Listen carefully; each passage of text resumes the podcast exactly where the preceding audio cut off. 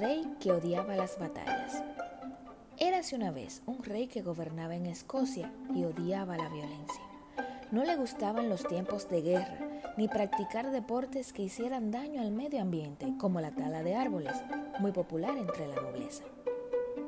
El rey prefería permanecer en el interior de su castillo y dedicar su tiempo libre a dar paseos por sus jardines o a leer junto a la chimenea. Por el contrario, la reina se ahogaba dentro del castillo. Bordar le parecía un aburrimiento y necesitaba salir a menudo para respirar el aire puro del campo. Cuando el matrimonio hablaba de una posible batalla, la cara del rey se descomponía preso del miedo. Sin embargo, la reina sentía una emoción y deseo desmedido por participar en una contienda. Un buen día, los soldados pidieron a su majestad el rey que los dirigiera en un combate para acabar con los problemas de una parte del reino, y el rey se puso muy nervioso. En la intimidad de la alcoba, el rey reconoció a la reina que se sentía muy mal por tener que acudir a la llamada de los soldados.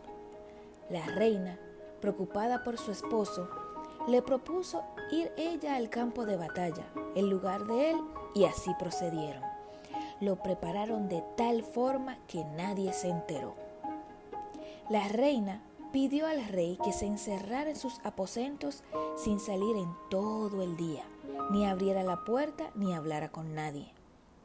A continuación, la reina se puso la falda y el casco del rey, y ocultando su cara y simulando una voz ronca, ordenó al servicio que le llevaran a la reina té y pastas, pero que las dejaran en la puerta de la entrada del dormitorio.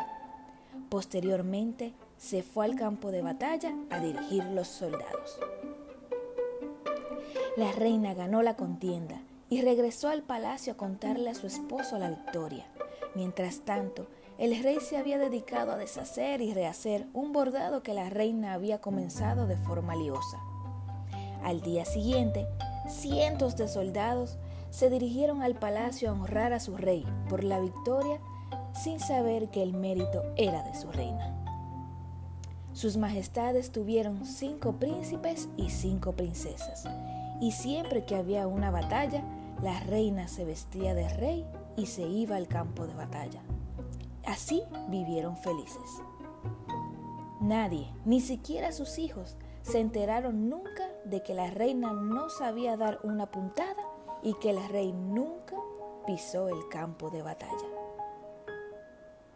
La moraleja es, nadie tiene por qué cumplir con las expectativas marcadas por los demás si no siente que quiere hacerlo. Colorín colorado, este cuento se ha acabado.